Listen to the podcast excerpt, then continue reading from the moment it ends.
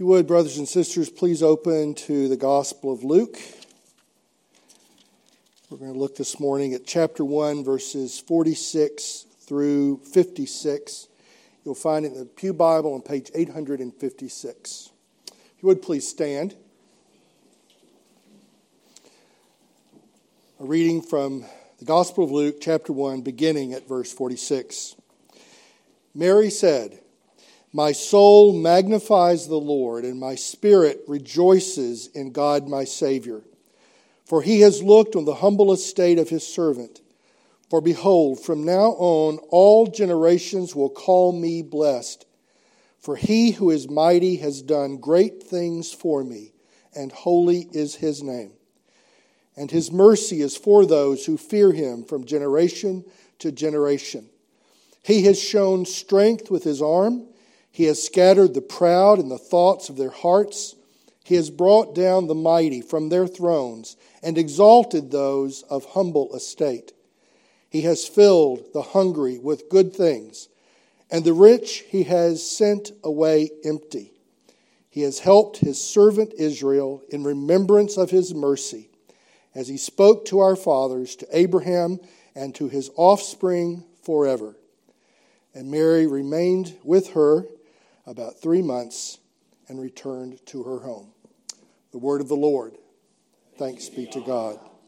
Gracious God, we pray that you'd be pleased to send your Holy Spirit upon us this morning, that you'd please open our ears and our hearts and give us grace, Father, that we might hear your word, believe it, obey it, and rejoice in it for Jesus' sake. Amen.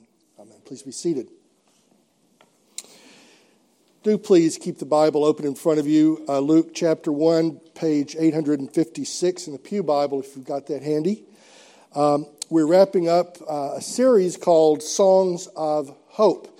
And uh, as we just learned from the Advent wreath, candle lighting, uh, hope is central to our thoughts during Advent. It really is a season, as Daniel rightly said, which looks beyond the miracle of Christmas to the miracle of Christ's coming again in glory.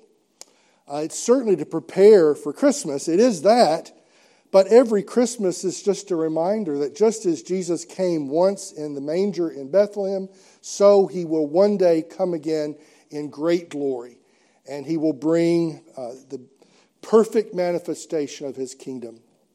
And we really do want to look forward to that with understanding. And I think understanding really is key. I think it was uh, very helpful that Daniel reminded us what we all know is true. We've got this kind of strange relationship to that great day when Christ comes again. Um, it's frightening to us, isn't it? It's it's different. It's new. What will it mean? We we get pretty wrapped up in what we experience here and now. And to think about what that great day will mean uh, can be very disconcerting. And I think the key to that is to think through what the Bible teaches us and to really take to heart the great hope that that day is meant to express. So we're going to be doing that a little bit this morning. Uh, the passage that we're looking at today is a very famous one. It's called the Magnificat in many circles. Um, it's called that because the first two words, my soul magnifies the Lord, those first three words, the my soul magnifies the Lord. Magnificat is uh, the uh, Latin form of the word magnifies, where we get the word magnify. And actually the Gospel of Luke contains four very famous songs, they're called. One is the Magnificat, also known as the Song of Mary. That's beginning in verse forty-six. Also the Benedictus, the Song of Zechariah, beginning in Luke chapter one, verse sixty-eight. Uh, the Gloria in Excelsis in uh, Luke chapter two, verse fourteen, which uh, Gloria in Excelsis translates the Latin glory in the highest. And then the fourth song, the Nunc Dimittis, the Song of Simeon in Luke chapter two, verse twenty-nine, from now you dismiss, Nunc Dimittis, now you dismiss. These four great hymns, these songs of praise, songs of hope, which Luke records for us, have actually formed a significant part of, of Christian liturgical expression. Now, those four hymns have been incorporated into Christian worship for millennia. Christians have taken these words and have sung them, both to learn about our hope and to give voice to our hope. Uh, it's interesting, the the word that Mary uses is magnifies. The, the uh, Greek word is megalunei. Uh, megalunei. It, it's the, the magnification of something. Uh, it's taking something great and magnifying it, uh, helping us to see it more clearly. And that's what Mary says she's doing. My soul magnifies the Lord. It's actually in this song, in her experience, that she takes what God is doing and magnifies it, makes it clearer. Uh, to those who hear this song, to those who read this passage, it's meant to magnify what God has done. And and um, if I were to title this sermon today, the title I gave it was Rejoicing in Hope Part two, because she does rejoice in what she's magnifying. But if, if I actually had thought about it better during the week, I would title this sermon Magnifying Hope. It is rejoicing in hope, but it's actually magnifying hope. And Advent is meant to be a time specifically where we magnify hope, where we, we reflect on hope, when we look at it as with a magnifying glass in her song, in her experience, but also in our own lives, in our own song, magnifying what God has done. So let's think about magnifying hope. In fact, I encourage you to think about magnifying hope this whole season. As you gather around the Christmas tree, opening presents and celebrating the birth of Christ, I hope you will be intentional about magnifying the hope which is ours because of what Christ did that first Christmas and what he will be doing when he comes again. So, uh, my first point, magnifying hope. And it's specifically in this first point, the hope of God's salvation. That's where Mary begins. My soul magnifies the Lord, and my spirit rejoices in God my Savior. For he has looked on the humble estate of his servant. For behold, from now on all generations will call me blessed. For he who is mighty has done great things for me, and holy is his name. And his mercy is for those who fear him from generation to generation. Mary magnifies the joy. She magnifies the hope. She magnifies the salvation which Christmas represents. Uh, very often today, we don't get around to talking about salvation at Christmas time. We, we talk about the sentimental aspects of Christmas. We talk about all the wonderful aspects of family life sometimes that we see at Christmas time, gathering, all the warm feelings that we have sometimes when we when we gather with family and friends. We we focus on the sentimentality that we remember from our own childhood. I know that's very much in my mind when, when our family gathers. I'm thinking about when my kids were little or, or when my grandkids come running around. I, I, I just delight so much in seeing their faces and the happiness that Christmas brings. Uh, to our culture, to our families. It's a beautiful thing, and we can get very much focused exclusively on that part of Christmas. Uh, last night, Leslie and I babysat for our grandkids, and when we walked into the um, room where they were when we arrived at Grace and Brian's house, they were watching one of my favorite animated uh, Christmas specials. They were watching the one about Rudolph the Red-Nosed Reindeer. Well, you know, you won't find Rudolph the Red-Nosed Reindeer in the Bible anywhere. But it's a beautiful part of my memories of Christmas. I remember watching that same Christmas special a long time ago when I was about their age. And I remember my kids watching that special. And so all that sentimentality gets wrapped up in Christmas. I'm not saying that's a bad thing. It's a, it's a gift to us. I'm, I'm grateful for that. But if we stop there, we're missing something, aren't we? We're missing something because, as Mary explains, as she begins this song of magnifying what God is doing, she actually begins with salvation. And she does it in a very personal way. She talks about God, my Savior. I commented a few weeks ago that it's too bad some of our Christian friends, especially in the Catholic tradition, have taken the Mary of the Bible and turned her into something she's not in the Bible. Uh, they talk about the sinlessness of Mary. Well, Mary, as she sings about what Christmas means to her, as she's living it out right then, it included and actually began with the realization, A, that she needed a Savior. If you're sinless, you don't need a Savior. Mary needed a Savior. And she was filled with praise and rejoicing that God was her Savior in this extraordinarily intimate, deeply personal way. This baby, as the angel had announced, came to save. That's what his name means. The Lord saves, Jesus. The Lord saves. And so when she expresses what Christmas meant to her, and when she's singing this song, which has been sung by Christians for millennia, it begins with this idea, this understanding that God is our Savior in this baby. This baby who was born in Bethlehem came as Savior. And when that baby grew up, he died in order to save. And when he comes again in glory at the end of time, at that great last day, which we look at with dread sometimes, what he will be doing for those who know and love him is saving. He's saving. That is meant to bring us hope. The great last day for those who know and love Jesus, that great last day, as Mary says, is about God saving. So it's deeply personal for Mary. My soul magnifies my, the Lord. My spirit rejoices in God, my Savior, for he has looked on the humble estate of his servant. That word servant literally means slave. Mary understood herself as a faithful person of the Jewish covenant, as one who is in a relationship, a bondservant relationship. Sometimes it's translated handmaiden. Uh, she was a servant to the Lord. She understood that. And he had looked on her and shown mercy. For behold, from now on all generations will call me blessed, for he who is mighty has done great things for me. It's deeply personal.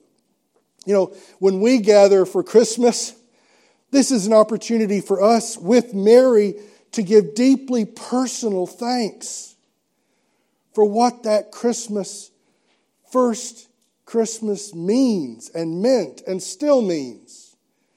It means hope of salvation. It means hope of forgiveness. It means hope of mercy. A confidence that we have not based on anything we do, but a confidence grounded in what God has done in Christ. I mean, as, as that sinks, sinks in, as, as, we, as we actually reflect on that, well, it will shape the way we view Christmas. It's not about reindeer and snowmen, Santa and elves. It's about a faithful God who saves. He has saved and he will save. The hope of God's salvation. Mary magnifies in her soul, in, in her song, written down ages ago for us to read and hear and see through her life as it's recorded here, and then down through the centuries as we reflect on this sinner who knew salvation through the baby she was bearing. It's a, it's a miracle. It's an extraordinary miracle.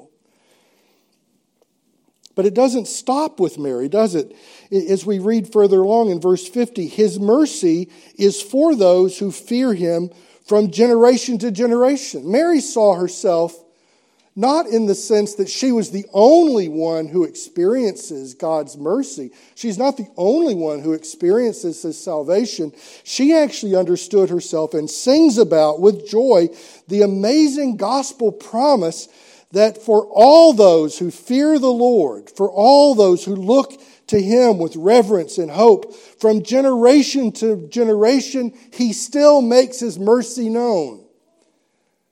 You know, Christmas is an evangelistic opportunity. Christmas is a mission opportunity. This is a time when we focus not merely on sentiment, but on gospel joy, gospel hope, gospel promise. Wouldn't it transform Christmas if we came to understand more and more that what we're celebrating here is not only about me, it's about the world. It's about a promise of hope to a desperately needy world. A world which sometimes doesn't want to hear the word of hope. A, a, a world which in its darkness rejects hope. We live in a world that rejects hope. We live in a world that denies salvation. But Christians are to be people who with Mary sing with joy about what God has done for us in Jesus. I want that song in my heart on Christmas morning. I want my kids and my grandkids and your kids and your grandkids, all of us to grow in praise for the salvation which Jesus has brought to us at the cost of his own life. Magnifying the hope of God's salvation. I'm hoping that our little witness to Jesus here at MetroCrest at Christmas Eve, one of the reasons we encourage you to bring friends to your Christmas, to our Christmas Eve service, is we want to magnify what God has done in us, for us, through us sometimes, very often in spite of us. He's at work saving, and we, we praise him for it. We magnify it to the world. So, magnifying the hope of God's salvation. Secondly, Mary sings with joy about magnifying the hope of God's mighty work. God's mighty work. He uh, talks. She talks about it in verses fifty-one to fifty-five. As she sings with joy, he has shown strength with his arm. He has scattered the proud in the thoughts of their hearts. He has brought down the mighty from their thrones and exalted those of humble estate. He has filled the hungry with good things, and the rich he has sent away empty. It's a remarkable turnaround. It's, it's a remarkable turning upside down, really. It's Christmas teaches us that God in Christ has turned the world upside down. It's not a new promise, by the way. The prophets talked about this centuries before Mary sang her song. Millennia before you and I gathered to think about it today. God had already been promising that he would turn the world upside down. You know, the way the world looks at things, there, there are, there are people that God blesses, and he gives them good things, and they must be good people. And we like to surround ourselves with good people. And there's this impulse in our hearts, a sinful impulse, to only gather with, to only care about those who are like ourselves. But actually, from the beginning, God has said he cares about those who nobody else cares about. He cares about the poor. He cares about the marginalized. He cares about the hungry. He cares about the humble. Not because they're more important to him, but because they're so unimportant to us. They're so unimportant to us. I mean, in twenty-first century America, it's, it's really easy to insulate ourselves, to insulate ourselves from those who are neediest among us. We live in gated communities so often, and we have gated mindsets. We drive around in our isolated cars. We go into buildings with security. Uh, we, we isolate ourselves from the reality of the world that many people live. And, of course, in the United States, we're, we're separated by oceans from another ex- lived experience of human life so different to ours. So different to ours. It's one of the reasons international mission is so important. So important because it matters to God to, to take the gospel of life to the whole world, to those who the world doesn't care about. I mean, Christmas is one of those times of the year when we're especially mindful of those we don't necessarily think about very much. We did this little uh, uh, angel tree out in the lobby, and How many how many gifts did we take? Like forty. forty. Uh, it's a wonderful thing to think of our little church sending Christmas presents to forty kids who otherwise wouldn't have had Christmas this year. Not because they're awful people. They're no worse sinners than we are. But the world doesn't care very much about them. It's a wonderful thing for us to be able to share what God has given to us to share that with other people. What a wonderful thing to do at Christmas time. Of course, it's not something you only do at Christmas time. It's actually meant to be an attitude that Christmas teaches us and reminds us of so that we do it all year long, so that we do it every day. Advent is, is not the only time of the year we think about the hope of Christ's return, but it's meant to be an annual opportunity to think about it in a very focused way so that we think about it every day. And we live every moment of our lives consciously hoping for the promised return of Christ as we grow in understanding what that means. And one thing it will mean, and Mary sings about it, is God's going to make everything right. If you read the book of Revelation, you know, people get terrified about the book of Revelation, which is too bad. It's not meant to terrify us.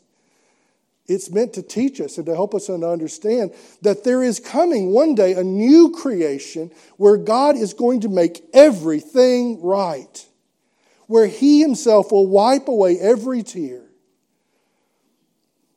That's the, the great day when Christ will come again. He will, he will bring hope forever as He fulfills all the promises that God has made. And the Song of Mary, the Magnificat, reminds us that we want to live that hope. We want to magnify that hope right now. The church is actually called to be this community which shares God's love with the world, including the marginalized, including the humble, including those the world doesn't care about. We're to care for them. One of my uh, favorite books in seminary was called The Christians as the Romans Saw Them. Uh, it was written by a Christian historian, uh, Robert Louis Wilken. And he just analyzed the historical records from the time of Mary's life and the generation or two after that, the first couple of hundred years of Christianity. And you know what the, the Romans noticed about the Christians? It was so different from their own culture.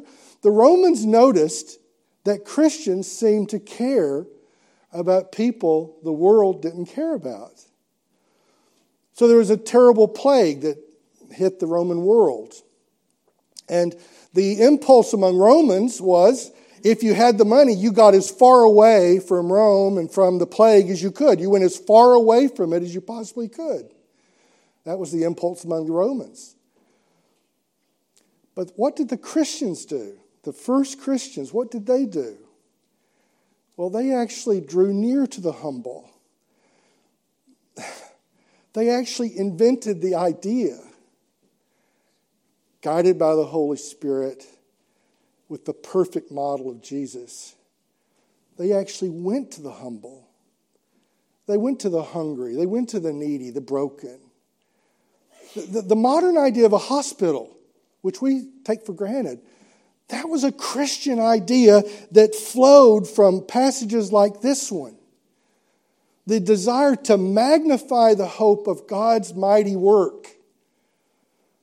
Doing what Jesus did, magnifying that, proclaiming to the world that there's a God who cares, a sovereign God who cares.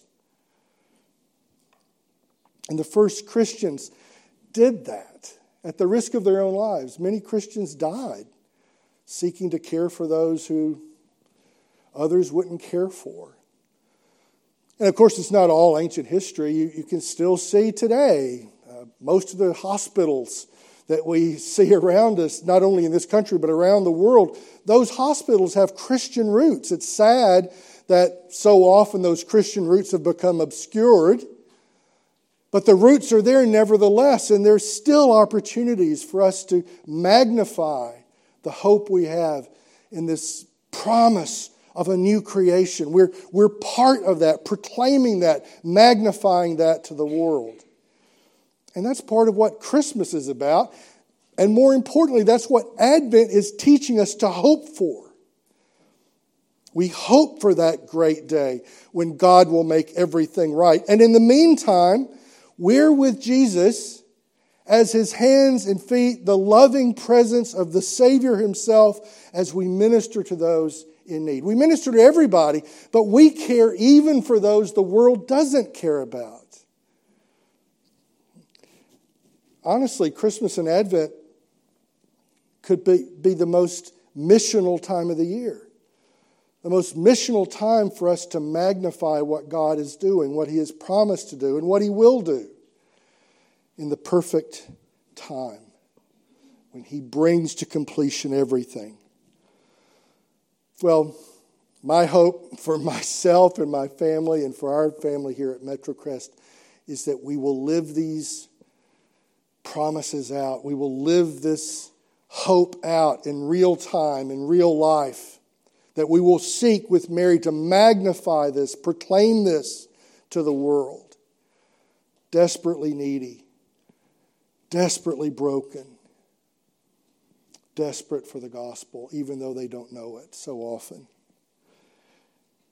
Well, next Christmas Eve, this Christmas Eve a few nights from now, we'll be gathered to reflect on the joy that we have in the birth of Jesus, the first fruit of that, of that coming into the world of these promises.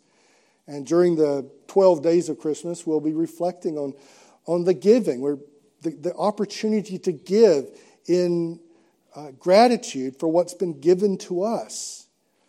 Uh, the basis of all Christian ministry is gratitude for what has been given already to us.